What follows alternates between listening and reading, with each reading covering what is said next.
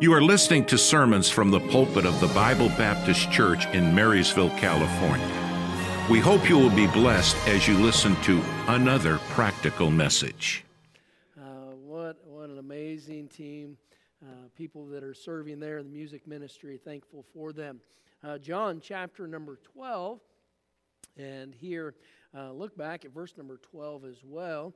It said, On the next day, much people that were come to the feast now, this is the feast of the Passover. Skip back to verse 55 of the previous chapter. And the Jews' Passover was nigh at hand, and many went out of the country up to Jerusalem before the fast, uh, Passover to purify themselves. So here, verse number 12 is talking about them coming to Jerusalem. Uh, the feast they were coming to was the feast of the Passover. Now, you remember the Passover brings us back to the book of Exodus, where God's people were, uh, they were slaves. They were in Egypt, they were under great oppression. Uh, God raised up a deliverer uh, a man by the name of Moses. He was going to be used by God to lead the people of God out of bondage. Uh, across the prom or across the Red Sea, uh, and they would be delivered from uh, Egypt and the oppression of Egypt. Now, all through the Bible, we have uh, a lot of symbolism. Uh, Egypt represents in the Bible the world, the lost condition of the world. And you know what? as long as we are in Egypt, there is oppression. There's oppression, there's bondage. But you know, when you get saved, the bonds of those chains, they fall away. They're broken. Now, it doesn't mean that we can't enslave ourselves again. Corinthians talks about that uh, and, and choosing to enslave ourselves again uh, with the yoke of bondage. And there is chains that we can put back on. Uh, and if a believer wants to live like an unbeliever and uh, they can find themselves in the same condition. Uh, but I'm so thankful that the Lord not only uh, purchased my salvation, uh, He gave me that opportunity to be saved. And being saved, those chains have been broken. Gone, gone, gone, gone. Yes, my sins are gone. Uh, what a blessing that that is. And you know what? If you're saved this morning, your sins are gone as well. Uh, you have something to rejoice about. Those chains have been broken. Those chains are broken. And we don't want to go back in and allow those chains to, we don't want to tie ourselves back up uh, with those chains. Uh, but uh, there, there is not only the broken chain uh, and that forgiveness, there's a whole life for us to live. You know, God's people, when they crossed that Red Sea and uh, they went into that wilderness, they were on a mission to get to Canaan. The, the, Canaan was the land of victorious Christian living. But what do we find? Disobedience causes us to wander in the wilderness. And when we're not following God's plan and we develop our own plan, there, there's a whole lot of wandering. There are a whole lot of wasted years. And 40 years, and for some, their entire life, the remainder of their life was wasted because they chose to disobey God. You know, uh, I don't know about you. I don't want to waste my life wa- wandering in the wilderness. I want to be in the land of victorious Christian living. I want to be right where God wants me to be. And that's a choice that each and every one of us uh, have uh, to make in our own lives. But here, uh, the Passover, the feast of the Passover, was in remembrance for what God did on the 14th of the first month, uh, 14th of Abib. It was the uh, it was the 10th of the last uh, plague of the plagues, and it was called the Passover. The Passover. And what do we find? We find that they were to take a lamb it was what was called the Paschal lamb. The word Passover and Paschal are the exact same word. Uh, and when we, we look in uh, Hebrew or we look in the New Testament, uh, we find in Acts the word Easter is used. And, and uh, you know, don't be afraid of the word Easter. Okay? Uh, it, it's amazing how many people that, that believe that the King James is the inspired word of God they believe it until it comes to the word Easter. And the word Easter is translated Paschal. It's the exact same word.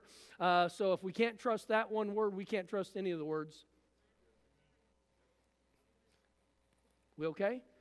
All right? But it's amazing how people, uh, and there's a whole lot of Christians that get sucked up into these little details.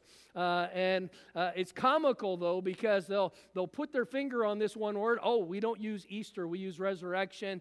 Uh, and the Paschal, the whole, the whole, uh, Everything here is referring back to Passover, and what Passover represented was the sacrifice lamb. And let me tell you something we have a lamb who was sacrificed, and that was the Lord Jesus.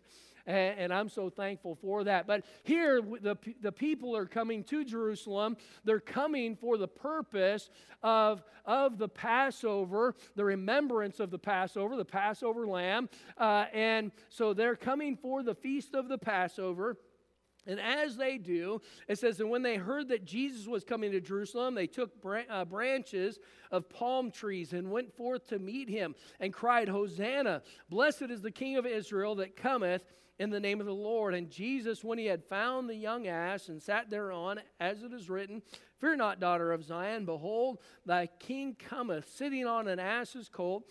These things understood not his disciples at the first, but when uh, Jesus was glorified, then remembered they that these things were written of him and that they had done these things unto him. And then you skip down to verse number 19. It said, The Pharisees therefore said among themselves, Perceive ye how ye prevail nothing.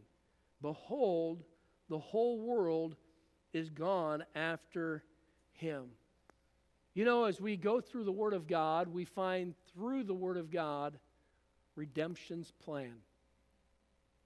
From Genesis to Revelation, there is a thread of redemption all through. Those things moving? I'm wondering why everybody's looking up at the screen there. All right, take that off of there. There we go. All right. Uh, and, and so, uh, with that, what do we find? We find that uh, there, is, there is redemption's plan, and redemption's plan is a plan that God had not just from the beginning, He had this plan from before the beginning. This morning, we're going to look at a few things about this plan and how God's sovereign plan has worked. God's plan works. It works. And you can say that in every aspect of your life. But God's redemption plan has worked all throughout uh, the Word of God. Uh, Titus 1 uh, 2, it said, In a hope of eternal life, which God that cannot lie promised before the world began. Before the world ever was, God already had a plan of redemption.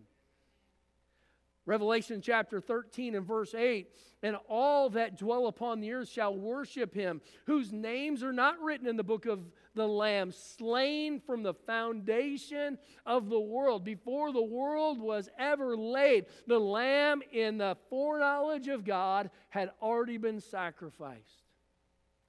God is not trapped in our spectrum of time.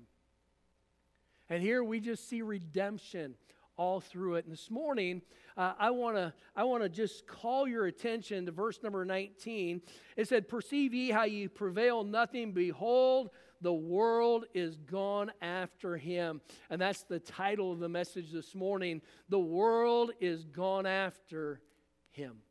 And let's pray together. Father, I pray that you'd help us. Lord, thank you for what you have done and what you are doing and this great plan of redemption and how, Lord, that uh, plan is still in uh, effect even today. And so I pray that you'd work uh, in the hearts and minds of each of us for Christ's sake.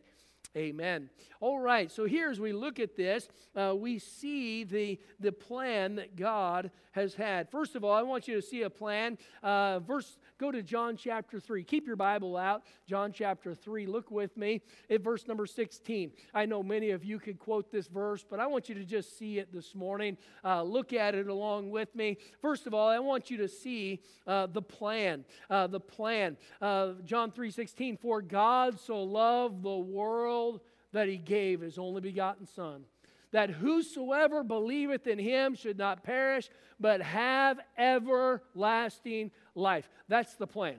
That's the plan. The plan is that God loves us so much that He wants us to have forgiveness. He wants us to have salvation. He wants us to accept Him uh, as our Redeemer. And we, we see here the plan, and it was a plan of love. It's a plan of love. You know, when we look at Christianity and what the differences with Christianity, the two things that set Christianity apart is love and forgiveness. You know what the Lord does? He loves and He forgives. And with that, you and I are here today. And if you have accepted Jesus Christ as your personal Savior, then you have experienced that love. You have experienced that forgiveness. And, and that is something that's part of the plan of God. But it's not just the plan of God for us, it's the plan of God for the world. Over 7 billion people alive on the planet today. You know how easy it is to get consumed with us four and no more?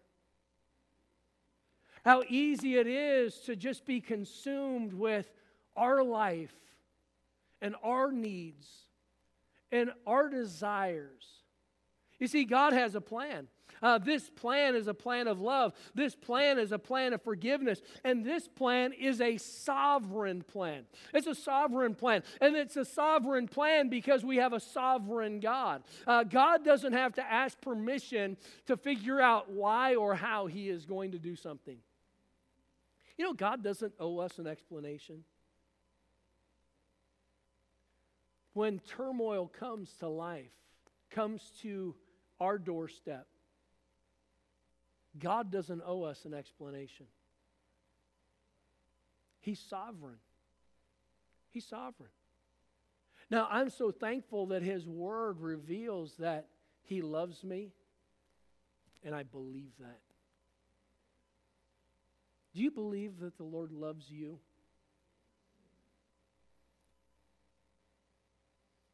It's easy to say,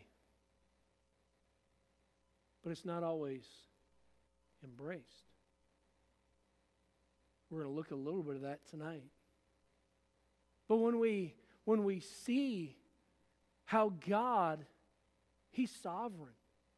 He's a sovereign God. He's a sovereign God. Uh, I go back to uh, Webster's uh, 1828 dictionary. Let's go ahead and put that up there, if you would. Uh, the, the definition of sovereign. Uh, it uh, the first definition: supreme in power, possessing supreme dominion as a sovereign ruler of the universe. You know what? God is a sovereign ruler of the universe. He is not under any. He is supreme in power. He is superior superior to all others. He is uh, chief. God is the sovereign good of all who love him and obey him. The third uh, definition, I didn't show it there just for size, uh, supremely efficacious. God is a God who is supreme. He is under, he is submitting to none. He's sovereign. We look at the Ukraine and we say that's a sovereign country. They should not have to fall under Russia. They're sovereign. Uh, and you know, uh, the United States, we are a sovereign nation. Uh, but the reality is, God is a sovereign God.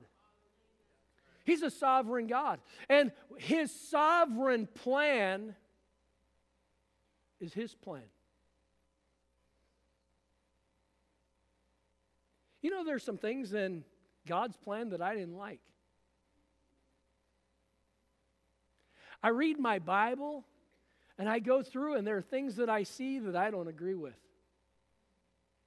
I say, Pastor, you're not supposed to say that. You're the pastor. I don't like it, but I recognize God's sovereign. And if I don't understand something or I don't like it, God's right and I'm wrong. Why? He's sovereign. And the sovereign plan of redemption. God has a plan of redemption and how and why He chose redemption's plan the way He did. I, some, I sometimes wonder couldn't He have done it differently?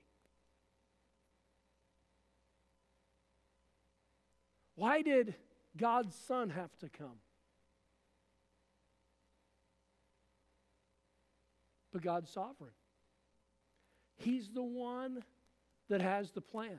It's his plan, and we have to submit ourselves to him. Uh, John 12, uh, verse 19, it said here, the world is going after him. Uh, what was it? He, they, they were looking at it. The Pharisees said among themselves, Perceive ye how we prevail nothing. Behold, the world is going after him. Uh, it didn't matter what they were trying to do to stop this plan, it was still moving forward multitudes of people came to welcome Christ. And now, as they're welcoming him, they are calling on him to be their king. They are choosing him uh, to be their king. Uh, and of course, they were wanting a king to lead them uh, out of Roman oppression. Uh, and they were wanting that that uh, the Lord to set himself up as king right then uh, over Jerusalem, uh, but that wasn't part of the plan. But no matter what obstacles the devil puts into play, uh, no matter uh, what failures mankind has, uh, there is there was religious opposition by the Pharisees and the uh, Judaism, uh, as well as the false prophets and cults, uh, yet they could not stop God's plan.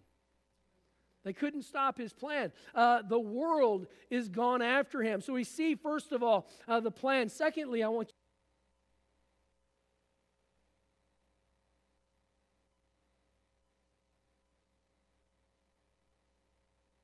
Go to Exodus chapter number 12. Exodus chapter 12. I apologize for my voice. Exodus chapter number 12. Brother David, how about you finish? uh, that right there, there was just some anxiousness. Uh, uh, I, I remember sitting on the platform, and only one time in all the years did the pastor walk away from the platform. Uh, and uh, that was a very awkward uh, time uh, when, you know, the Bible says be in, in season, out of season. Uh, and when it comes to that reality, you find out you're not instant. And so I was looking for a microwave somewhere. Uh, but Exodus chapter 12, look at verse number 1. We see the price. And the Lord spake unto Moses and Aaron in the land of Egypt, saying, this is the month, this month shall be unto you the beginning of months.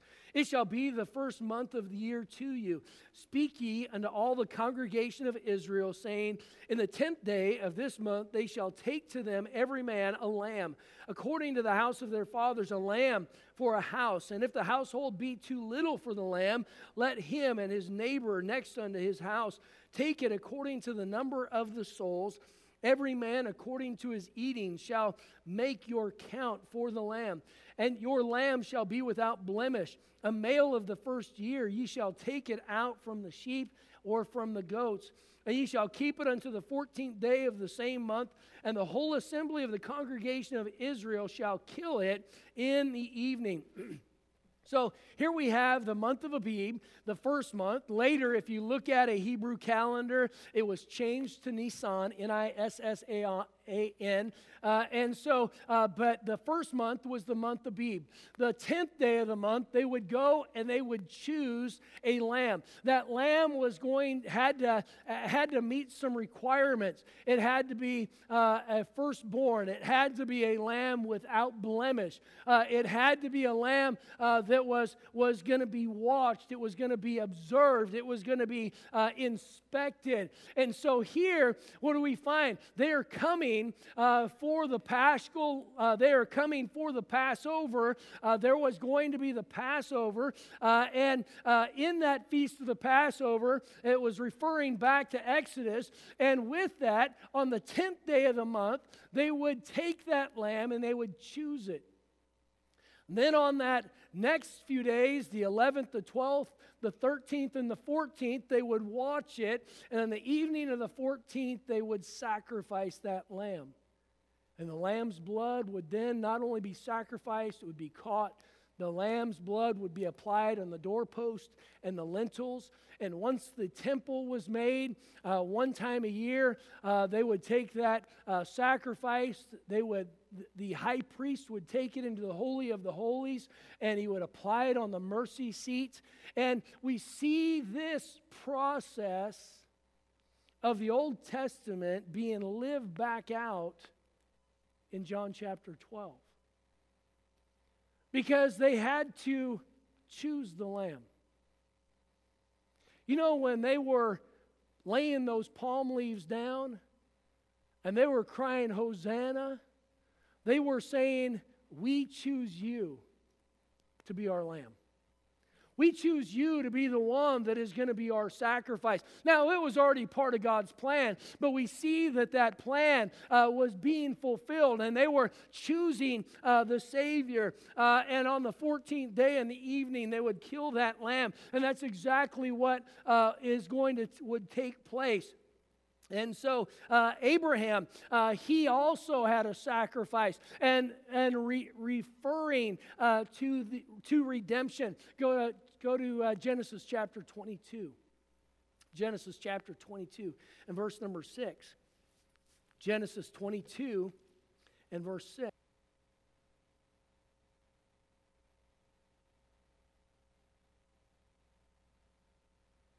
Abraham took the wood of the burnt offering and laid it upon Isaac his son.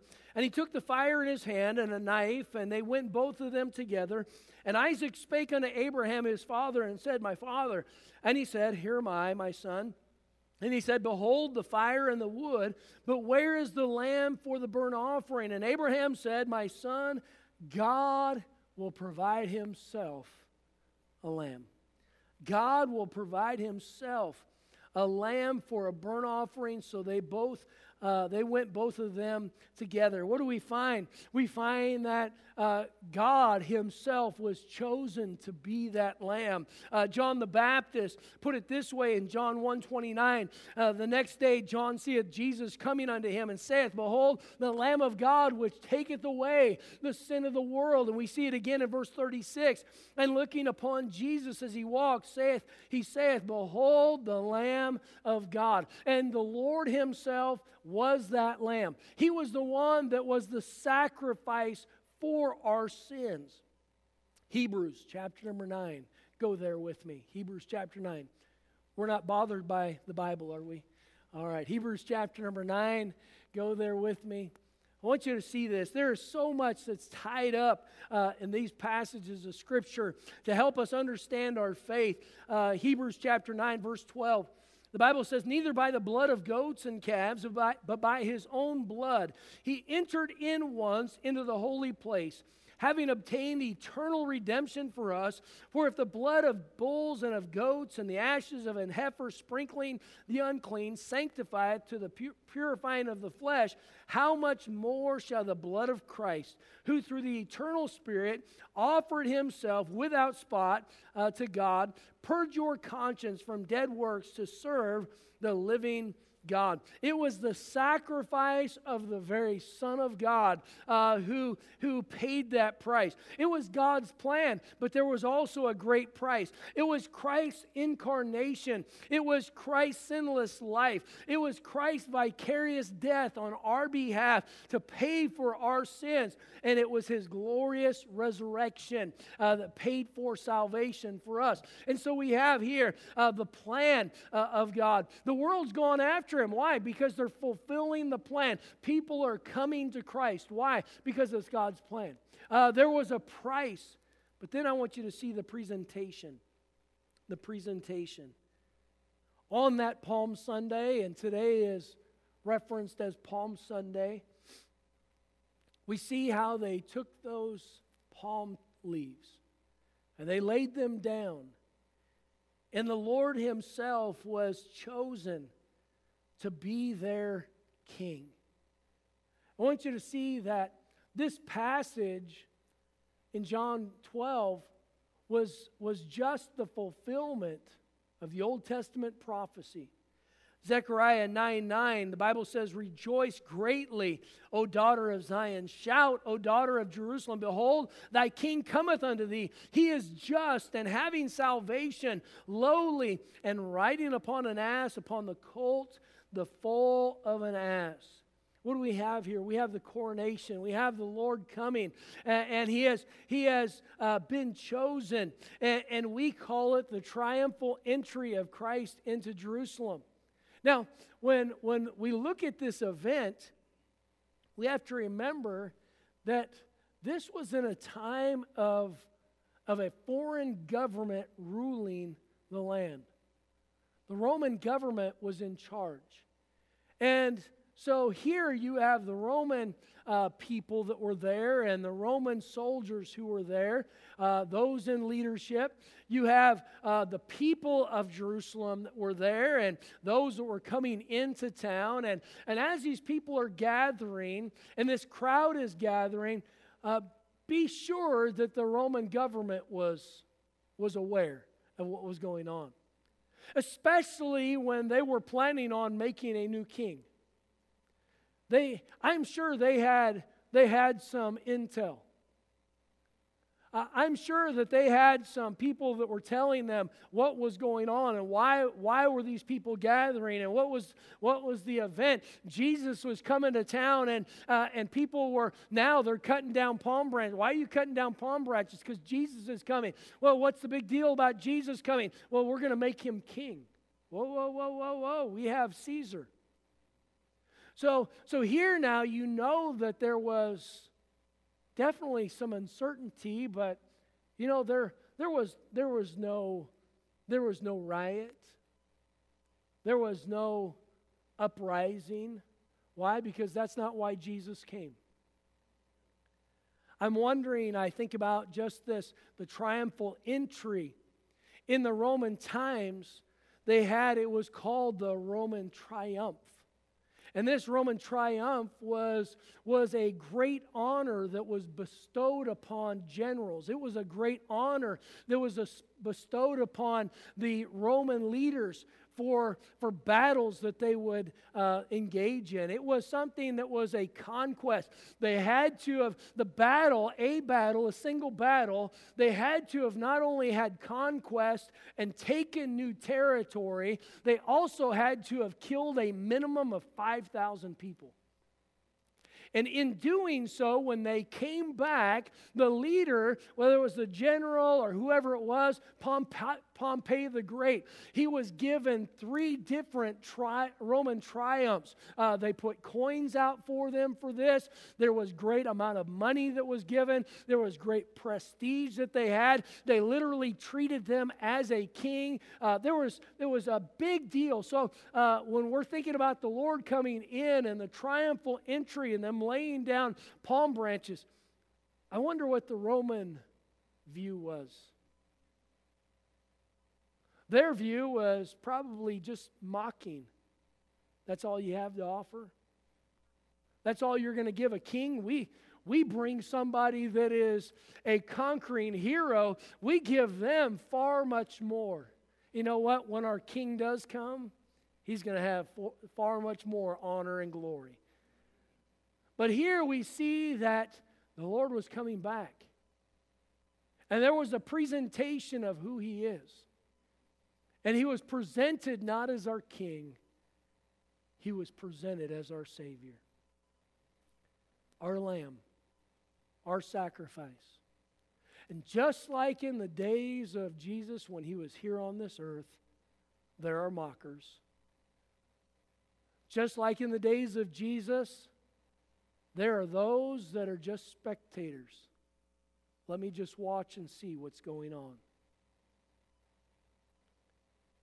You know, what we do with Jesus determines what he will do with us. And a choice not to, a decision not to accept Christ is a decision to reject him.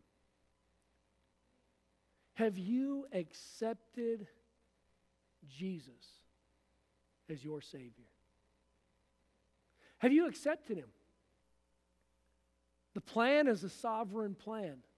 The price was already paid.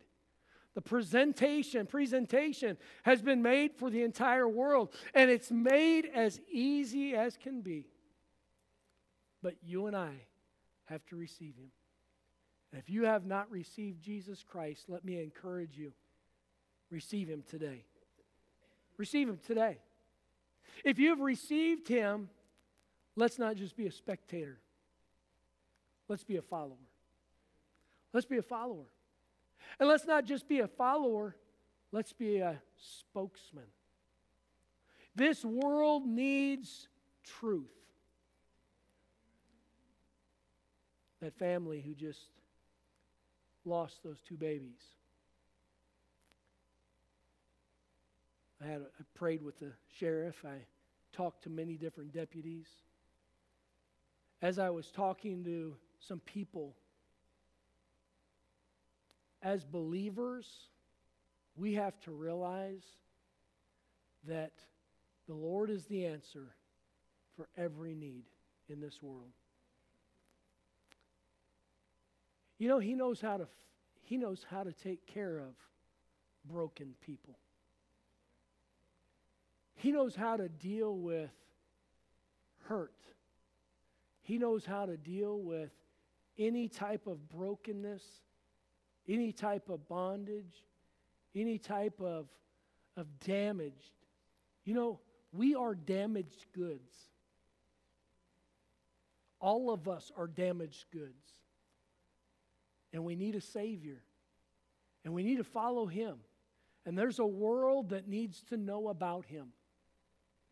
We've got to tell them. We've got to tell them. Say, Pastor, I don't really know what to say. Then invite them to church. I know what to say. There are other people around you that know what to say.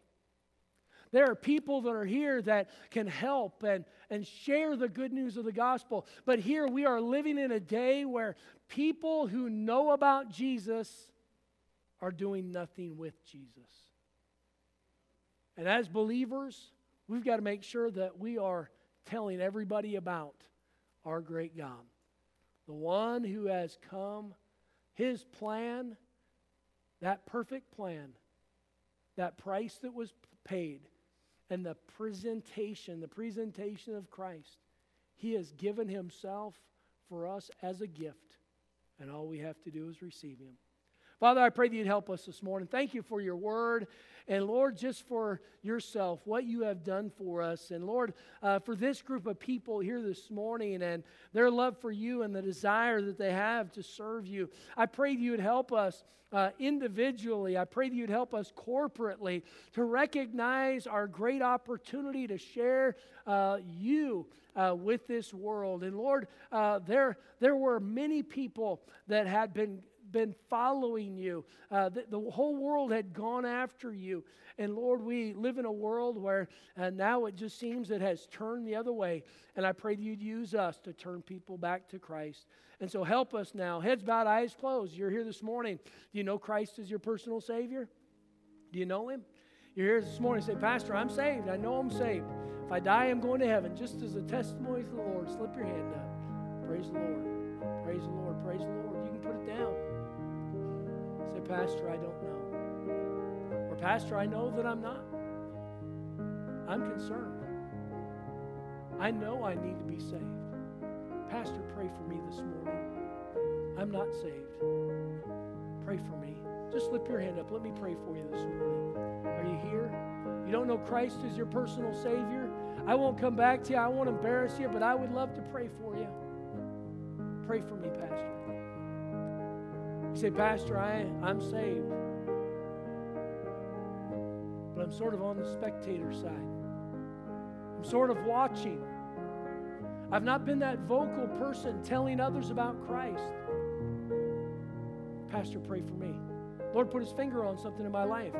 I need to, I need to be more of a witness for the Savior. I need to tell other people about the Lord. I need to start standing up. Pastor, pray for me this morning. Just slip your hand up. That's you. Father, you know the needs of each and every person here this morning. Those that are unsaved, those that are saved, and uh, Lord, some just need encouragement. Uh, Lord, you, you know all of us. You know our hearts. I pray that you'd help all of us to draw a little closer to you for Christ's sake. Let's stand together. The instruments are playing. The Lord spoke to your heart. You respond. The altar's open. Maybe you're here this morning. You just need somebody to pray with. The men are down front. You come. We'll have someone pray with you this morning. Maybe you're watching online and unsure of your eternal destiny. Let me encourage you to text that number that's on your screen. Text heaven to that number. We'll get back to you. Thank you for listening. We hope you enjoyed our service. If you would like to hear more, visit our website at bbc4me.org. That's BBC, the number 4, me.org. May God bless you.